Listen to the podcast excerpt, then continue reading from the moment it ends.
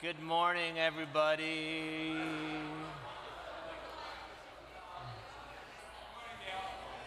Thanks, Frank. If I haven't met you, I'm Dale. I work here. Some of you are like, I've been coming to this church for three weeks. Who are you? Good question. So, it's good to be back with you all. If you didn't know, I was um, in Rwanda the past, I don't know, week, eight days with my daughter. And um, last Sunday, we did church for about nine hours. So there was like three hours of singing before I even got up there. And it's not just singing, it's singing, dancing, singing, singing. Let's just say they love to hold the microphone and they love it when it's turned up all the way. And let's just say their buildings are made out of Adobe, so it just echoes like nobody's business. And it's just awesome. So, and when it's time to dance, there, like even the most conservative churches, they just go, dance. And so they all start dancing. And I just, I used to dance with them. Now I'm just like, I'm enjoying you all as you're dancing because it just comes out really bad. So, but it's good, it's good to be back. We're entering into a season um, in the Christian calendar, in the Christian rhythm called Lent. And it's a time of preparation. It's a preparation for, uh, for the resurrection. And as I said, if you were able to watch the Ash Wednesday video that we created, we are in such, there's so many of us that get in a hurry for Resurrection Day. Or just like, well, it's Easter. I don't really like to deal with the downer stuff because Jesus died and rose again. We don't have to deal with that anymore. But I think if we forget our own mortality, I think if we forget that life can be hard sometimes, we drift and we can all of a sudden get there. So I think it's important to have a season where you sit and wonder and you challenge yourself. We're going to go through the book of Ecclesiastes a little bit. And if you're like, I don't like the book of Ecclesiastes because it's a downer, welcome. the opening of the book of Ecclesiastes is one of the most um, powerful and poignant messages that I have found in Scripture. So we're going to read a lot of it right now. The words of the teacher, son of David, king in Jerusalem. Meaningless, meaningless, says the teacher. Utterly meaningless. Everything is meaningless. I know you're like, this dude's having a bad day. What do people gain from all their labors at which they toil under the sun? Generations come and generations go, but the earth remains forever. The sun rises and the sun sets and hurries back to where it rises. The wind blows to the south and turns to the north. Round and round it goes, ever returning on its course. All streams flow into the sea, yet the sea is never full. To the place the streams come from, there they return again. All things are wearisome.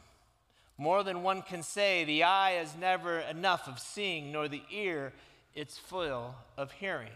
What has been done, what has been, will be again. What has been done will be done again. There is nothing new under the sun.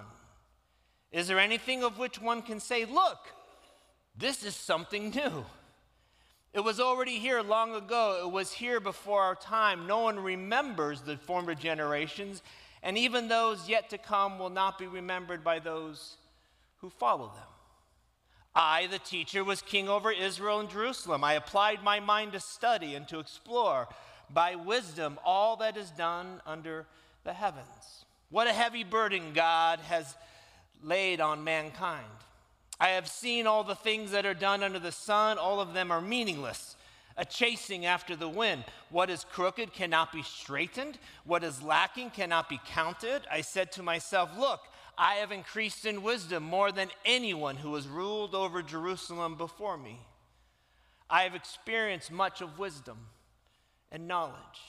Then I applied myself to the understanding of wisdom and also of madness and folly, but I learned that is too. It's chasing after the wind. For with much wisdom comes much sorrow. The more knowledge, the more grief. I said to myself, Come now, I will test you with pleasure to find out what is good. And that also proved to be meaningless. Laughter, I said, is madness. And what does pleasure accomplish? I tried cheering myself with wine and embraced folly, my mind still guiding me with wisdom. I wanted to see what was good for people to do under the heavens during the few days of their lives. I undertook great projects. I built houses for myself and planted vineyards. I made gardens and parks and planted all kinds of fruit trees in them. I made reservoirs to water groves of flourishing trees. I bought male and female slaves and had other slaves who were born in my house. I also owned more herds and flocks than anyone in Jerusalem before me. I amassed silver and gold for myself and the treasure of kings and provinces. I acquired male and female singers and a harem as well, the delights of a man's heart. I became greater by far than anyone in Jerusalem before me. In all this wisdom stayed with me. I denied myself nothing my eyes desired. I refused my heart no pleasure. My heart took delight in all my labor, and this was the reward for all my toil. Yet, when I surveyed all that my hands had done and what I had toiled to achieve, everything was meaningless. A chasing after the wind, nothing was gained under the sun. Then I turned my thoughts to consider wisdom and also madness and folly. What more can the king's successor do than what's already been done? I saw that wisdom is better than folly just as light is better than darkness. The wise eyes have in their heads, while the fool walks in the darkness. But I came to realize that the same fate overtakes them both. Then I said to myself, The fate of the fool will overtake me also. What then do I gain by being wise? I said to myself, This too is meaningless, for the wise, like the fool, will not long be remembered. The days have already come when both have been forgotten. Like the fool, the wise too must die. So I hated life, because the work that is done under the sun was grievous to me. All of it is meaningless. The chasing after the wind, I hated all the things I had toiled for under the sun, because I must leave them to one who comes after me. And who knows whether that person will be wise or foolish? Yet they will have control over all the fruit of my toil, into which I have poured my effort and skill under the sun this too is meaningless. So my heart began to despair over all my toilsome labor under the sun. For a person may labor with wisdom, knowledge, and skill, and then they must leave all they own to another who has not toiled for it. This too is meaningless and a great misfortune. What do people get for all the toil and anxious striving with which they toil under the sun? All their days, their work is grief and pain. Even at night, their minds do not rest. This too is meaningless. A person can do nothing better than to eat and drink and find satisfaction in their own toil. This too I see is from the hand of God. For without him, who can eat or find enjoyment? To the person who pleases him, God gives wisdom, knowledge, and happiness, but to the sinner, he gives the task of gathering and storing up wealth to hand it over to the one who pleases God. This too is meaningless, a chasing after the wind. Father, help us to understand. These words feel so heavy. Some of us may be wondering why is this even in the Bible? Where's my good ending? Where's my quick fix? Where's my, but it all turns out okay right now? God, help us to sit in this for a moment, if not for days, for weeks. For when we are honest, is when we really see you and find you. In your name, amen. If you've never heard that beginning of Ecclesiastes before or read it, you might be thinking, what kind of book is this? Wasn't there a committee meeting about what kind of book should be in the Bible? How did this one sneak through? Hmm. For sure, this book is countercultural, subversive in a way. And if you're looking for some solid ground to stand upon, even as you heard these things, but like, where's my happy ending in the midst of this? Be patient because there's some honesty that has to come first. Obviously, there's a word that kept popping up, which is one of the words that kept popping up meaningless. It's the Hebrew word havel. It means uh, breath or vapor or mist, stuff, everything you can think of, even wisdom. Your body, your house, your car, your investments, your online presence, your Instagram followers, your TikTok videos, your ideas, your wisdom, your thoughts, your intelligence. The writer says vapor, vapor, vapor In case you don't really get what vapor means, I bought show and tell. Vapor. I so want to twist it. Oh. Vapor, mist. If you've been in really hot weather, which some of you might be going, I don't even remember hot weather. My son in law is from Palm Springs. His friend is from Palm Springs. He's like, Dear Lord, where did I move to? God's country of frozen tundra. I was in Africa for a week praying for it to cool down. I did not give God clarification of the location of my prayers. For when I came home, I found snow. Mist.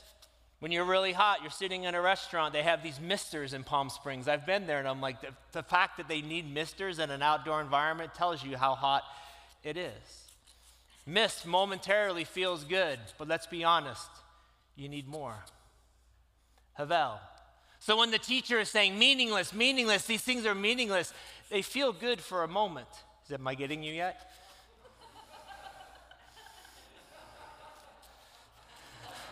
This is like the Shamu show. If you sit too close, you might get wet. Megan's like, it's the Holy Spirit. No, it's my spray bottle, Megan. That's all it is. It's mist, it's vapor. It doesn't mean it doesn't feel good, it just means it's not satisfying. We all know this intuitively. There's a second phrase that gets used a lot in this, not just havel, meaningless, it's this phrase, under the sun. It's a euphemism for like from birth to death. It's your life. He says, like all their labors which they toil under the sun, there's nothing new under the sun. All that my hands have done, I have toiled to achieve. Everything was meaningless, a chasing after the wind that was gained under the sun or under heaven. It's the realm of the created. I'm going to get a little deep here. There's these things that are meaningless, and the, and, the, and the teacher here is saying there's this realm of the created, the things that have been made under the sun. The things we devise, create, construct, organize, administrate, write. And when he uses this phrase, under the sun, the teacher is talking about the things you do in your life. Anything, anything you do. You write, it's beautiful. Maybe you're an artist, you make things, you're a business person, you create things, you make income, you do these things, and those are all the created realm. The things you design, the things that you put your energy to. Some of you might go, oh, I get it, I get it. This is like wisdom literature, but what kind of wisdom is this? Because usually there's like these paths of wisdom, like in the book of Proverbs or some of the Psalms. And they make calendars of this, like a wise saying for today. I have never seen a calendar where they're like, a little thought from Ecclesiastes today as you go out. Just remember, your life is meaningless. But usually there's this wisdom, and it says, the wise go one direction, the foolish go the other. The wise are blessed, and the fools are left to themselves. Examples when the wise use money well, the fools don't. If you do this, your kids will turn out good. You do the right things, you'll get the right stuff. Hashtag blessed. The wise do this and live, the foolish do this and die. It's almost like we keep score. We like that kind of wisdom, but that's not this. There's not just two categories for wisdom. It's not just if you're wise, you do this and it all works out. And if you're foolish, you do this and you deserve it. Because isn't it true that some of us have strived to do the right things and you've done the right things, and sometimes things still don't turn out the way you thought they should? Maybe you got sick and you can think of everybody else who deserved it more than you because you've been doing the right things in your life. See, the writer is challenging all the things. He is saying, I did all the right things and things still turned out bad. And this book says, I did all the wrong and I still found God. So, really, this sermon, this book is his resume saying, I did it all, I bought it all, I experienced it all, I had everything anyone could ever dream of, and I found it wasn't satisfying. The writer questions the simple categories. He makes the I don't know the answer a viable one. He creates this new category. I thought I did everything right and it still fell short. I watched somebody live a foolish life and crashed and burned, and somehow they found God. How does that work? You may do all the right things, this writer says, and the fool still outlives you. How does that help? Because we assume that the end result will lead us to another place of peace, joy, and eternal contentment. This is what the teacher is challenging. If we're honest with ourselves, we get what he's saying, don't we, a little bit? That I've done things so right and so well, and I've always tried to be a good girl or a boy or whatever. I live my life in a certain way, and it still hurts sometimes. You can do all the moral and best things compared to those around you, and the fool still lives longer. A week ago, we were doing some evangelism in uh, these deep villages in Rwanda. And my daughter can attest to this. They pretty much just set up shop in a road or wherever, and they just sing, and then they go, Dale, go. And I'm like, all right, here we go. And the pastor was telling me that for a few decades, evangelists would go out deep into the villages and make all sorts of promises to people. We commonly know that as kind of the prosperity gospel. And they would tell these people who are so deeply entrenched in their cycles of poverty that they're told by someone if you come to church, give your life to Jesus, that all will turn. Suddenly you'll have money, suddenly you'll have these things, like if you just come to church, and they were building their own little kingdoms. He says, We're still recovering from decades of preaching like that. And I said to him, so are we.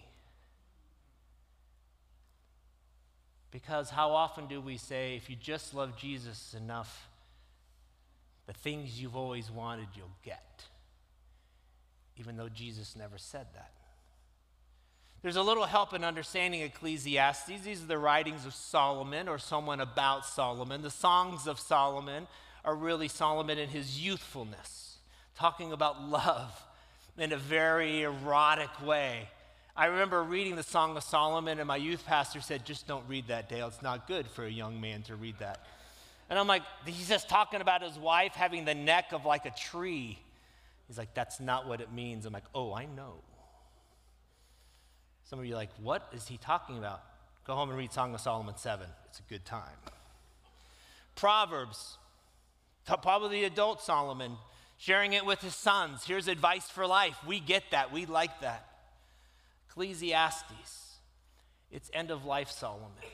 Now, whether he wrote it or somebody wrote it about what he thought, because Solomon really crashes and burns at the end of his life. It's looking back and being honest. And Ecclesiastes is really what we would modern day call a master class taught by a master teacher and this master teacher disrupts you. He's not just telling you something you already know.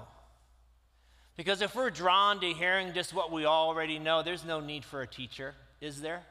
Because a master teacher challenges you and disrupts you and go, "What do you think about this?" You're not being taught if you're like, I'm just looking for somebody who already tells me what I know. You're just looking for affirmation of your own narrow thoughts. There are times we need to be challenged. Even if it's something at the end, like, I don't really agree, your mind needs to be moved. A master teacher creates space, a disruption. I need something different, a truth that I need to understand. So he's talked about Havel, this mist. He's talked about under the sun. What this teacher is saying, there's a different space. There's a new way of looking at things, of questioning things, and you have to have a ruthless examination of your own life to get it. A ruthless examination of your own life. Not to shame yourself, not to condemn yourself, but it's one of those things you wake up and go, What am I doing? Who have I become? You see, there's this key phrase in the teacher's message, which I think is such a great phrase for us during Lent. The, the phrase, yet when I surveyed. It means when I took a moment and actually thought about my life. I thought about my pursuits. I thought about the direction of my heart where I spend my time. And that all his hands have done. This is the ruthless examination of your life. Existentially, it's kind of the morning after. The morning after a big purchase, the morning after a decision you have made, it's the morning after, it's the next day, and you go, Whoa, I'm not sure I want to do that again. I had it all, he said. I did it all. I experienced it all.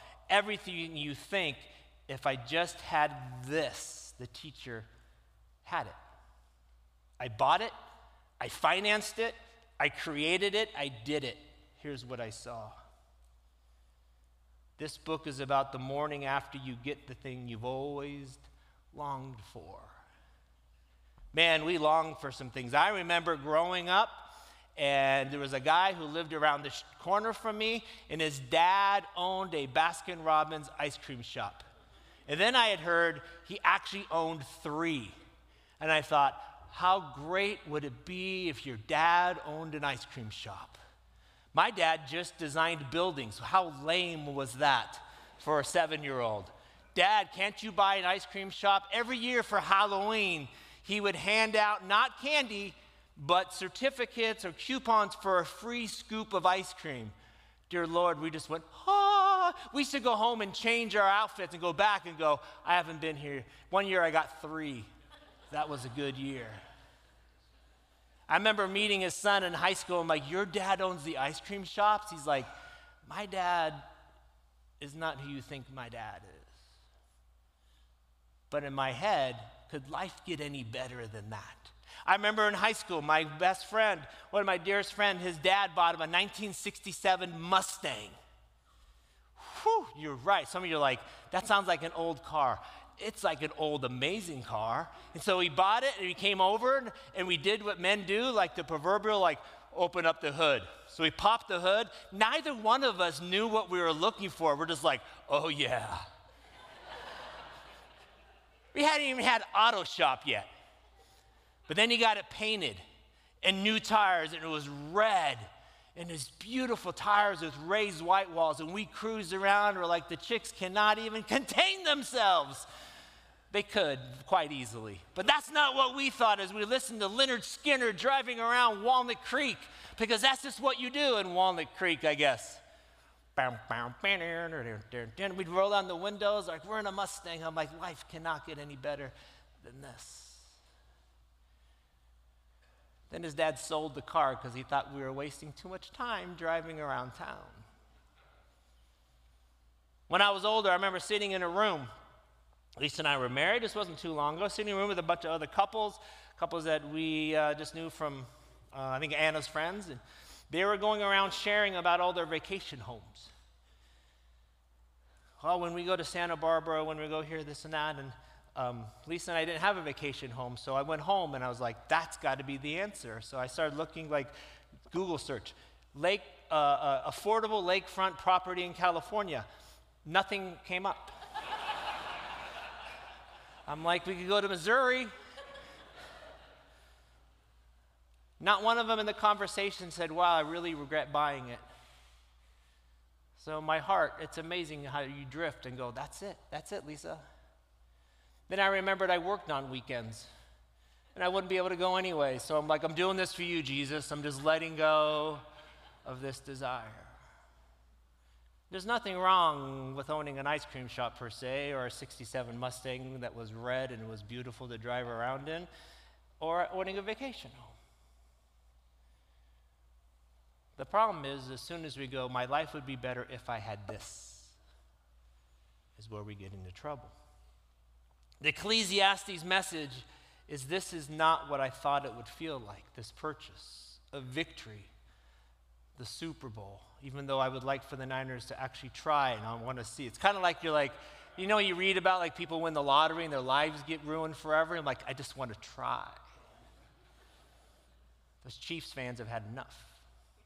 A movie, a promotion, or whatever, whatever you finally get, the teacher has the authority within purchasing the vapor by saying, When I surveyed what my hands had done. In the beginning of this message, we then get a little bit about God. He says, This too I see is from the hand of God, for without him, who can eat or find enjoyment? He introduces God not in the inside of all these things, but kind of around the edges a little bit. What he's not saying is that God isn't involved in the things you love. He's just saying, introducing this as a format of like, here's all the things you've been doing, and yet there's God's kind of sitting around the outside. He's kind of saying, this Apple Pencil, which is a beautiful thing, is like your whole life, beginning to end. And God sees it all around it and is hanging out around here. And He's like, You're toiling so much here in, within the created realm. I, the uncreated realm, am sitting around the outsides, just wondering when you're going to invite me in. So the teacher says, These things are all meaningless, yet there's this God kind of around the outside. So within this created realm that we're all in the bills, the permission slips for field trips that get lost or they're stuck in the bottom of backpacks next to the sandwich that didn't get eaten for a week. The things that fill our time, our minds, our needs. There are things on the edges, the teacher wrote. This is God watching, waiting, inviting you into something a little different. It's called life. Not sure if you remember this, but here's a, a photo of an event that happened, uh, I think, back in 2010. If you knew the news at all, there was a story about these Chilean miners who were stuck below ground for 69 days.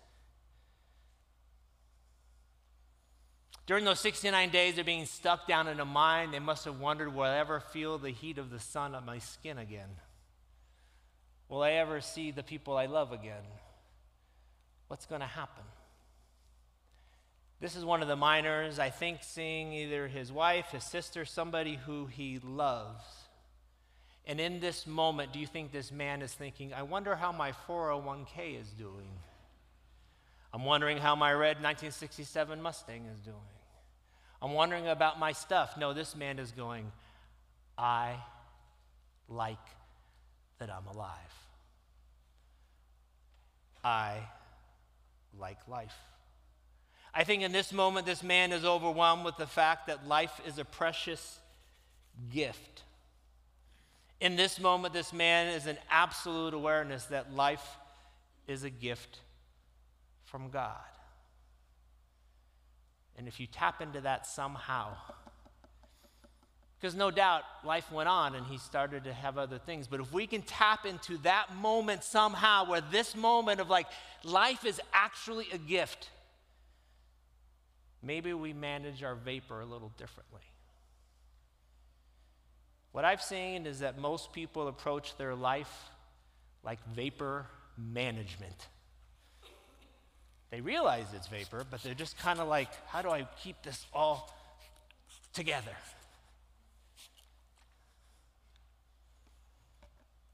How do I manage my vapor? I want a better job, marriage, house, security, children, no more heartache. The thought is this proper, proper vapor management brings you to a better place. Then Jesus comes and he wakes you up to the thing you already have. He's trying to stop you from chasing all the things that you think you need when you already have something life. It's my experience that this comes when people crash, they start to see life. Maybe the things they've tried to do, it falls apart and they start to go, oh, I almost lost it all. Maybe they get really sick and they start to go, oh, this is life. Others, if they're fortunate, don't have those crash and burns, but they kind of say, that's it. As a pastor, over the past 34, 35 years, I have found that most people come in and want to talk to me around vapor management. How do I keep all these things together? And, that, and they seem real and they're important. Like they're things of life that we need, but the conversation is how, how, how I'm losing this stuff. My life's changing. Someone has passed away. I'm being overlooked. And they want to talk about how to manage all those things.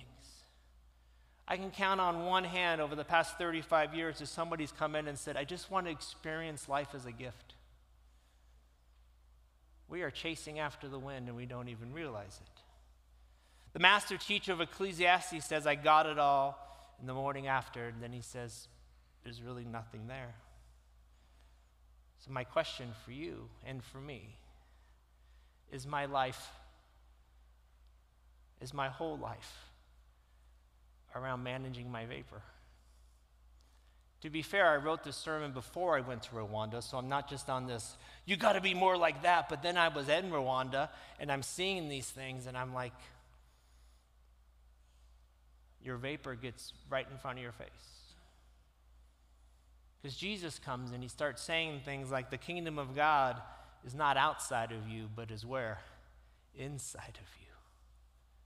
He says, But seek first his kingdom and his righteousness, and all these things will be given to you as well. Therefore, do not worry about tomorrow, for tomorrow will worry about itself.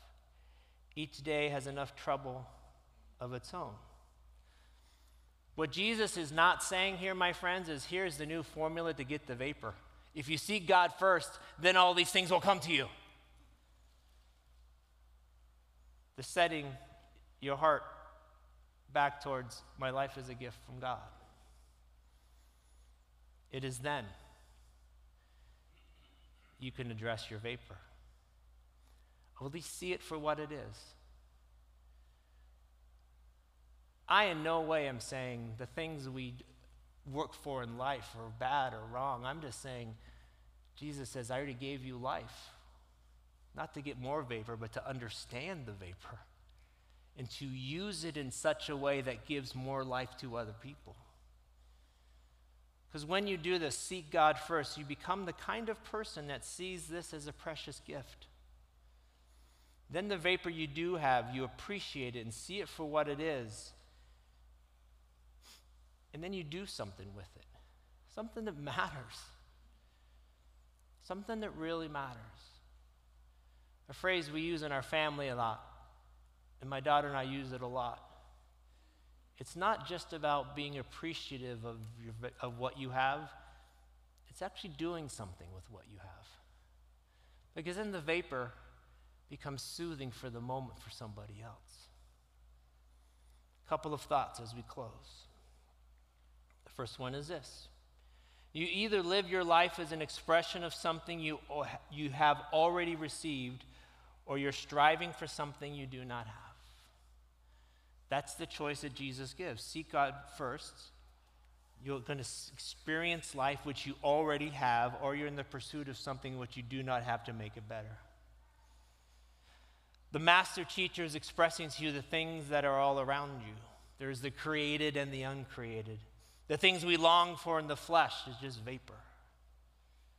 Responding to the life we've been giving is the only thing that brings you peace and joy, is what he's saying. And when we find ourselves in union with God, and he takes over those spaces in your life, you then understand the thing does not the thing that does not have a beginning is not the vapor. It's the things that have a beginning and the end that we give so much energy to chasing. You'll never catch it. If your life is, if I can just be this or obtain that, then I can blank. It's a lie.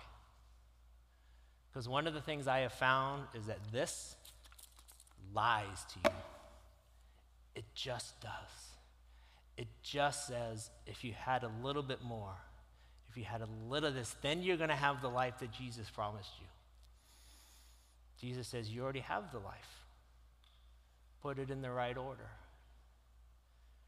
It's when I took those moments and said,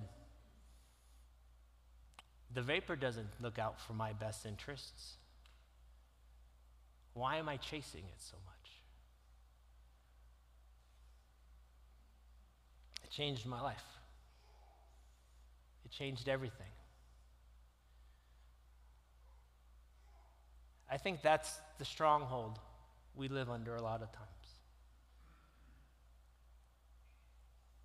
If I just had this, if I just, my kid just did this, if I'm just faithful to God, then it's all going to come work out. It all works out. Maybe just not the way you thought. Seek God and see how you can use your vapor to make others' lives better. Then do it. Because that's the wisdom. Be committed to doing the right thing and do it the right way. Because that's wisdom. Sometimes, friends, Sometimes things just don't seem fair, do they? Maybe I'm the only one. I, I, I, I'm not, though, let's just be honest. Sometimes things just don't seem fair. Like, wait, I've been doing things the right way and I didn't get this. Life's still hard. I'm raising my kids with all the right things and that they, they, they still don't like me. It's because they're teenagers. They turn sometimes. And you know this about me, but man, when I got sick, that was my that was my cry. This is not fair. God, don't you know how much I'm doing for you? And God's like, I got a whole nother plan. What you see is not fair. I see is redemption. So, my friends, we all get stuck there. What's fair, what's not fair? And Solomon's saying, I've done all these things. I have a resume of acquiring things that trumps all of you. And what I'm telling you, it's vapor. Yet there's this God that he continues to invite into this message, which will continue to unfold as we go forward, that has something else to say in the midst of it to you. Because this is the teacher's pursuit. What really matters? How do I make sense of this? He is digging deeper and deeper, seeing if there's anything valuable along the way. And it starts with this question, which I invite you all in to start asking this week. When I survey all that my hands have done, what do I find? When you survey all that your hands have done, what are you looking at? Because it is from that point we either say, I want the life that God gave me, or I want this vapor that's lying to me. Doesn't seem like much of a choice. But that's what Lent season can be about. So, will you, with me over the next weeks, ask yourself when I survey my life, it's not a point of shame or have I done anything with my life, but What's the direction of my heart? Can I let go? And God, can I experience the life that you gave me in the first place? God, I pray at the very foundation of everything in our life, the things we've worked for and strived for, and even if we've been doing it for your glory, may at the very foundation, may we let you reign. May we let you inform all the other things, not those things inform you. So, God, we give those to you. We ask that you speak, you do move, you do things that we can't even imagine possible. We love you. In your name, amen. Let's thank God for meeting with us and being with us. I'm always, we take it for granted so much. Oh, yeah, God, of course you're going to do it. But I think it's like, God, thanks. We're his creation. He wants to give you life. Thanks for being here this morning. I pray that God's Spirit will empower you as you move throughout the week. Tonight we have our annual celebration of Night of Vision and Prayer. If you signed up for dinner, it starts at 5. Big dinner. If you didn't, we still love to have you. At 6 o'clock, we're going to meet in here and talk about this next year and give a lot of praise and glory to God and ask Him for His dear help as we move forward. So, God bless you. Have a great day. Say hi to someone, bless them, encourage them as you head on out.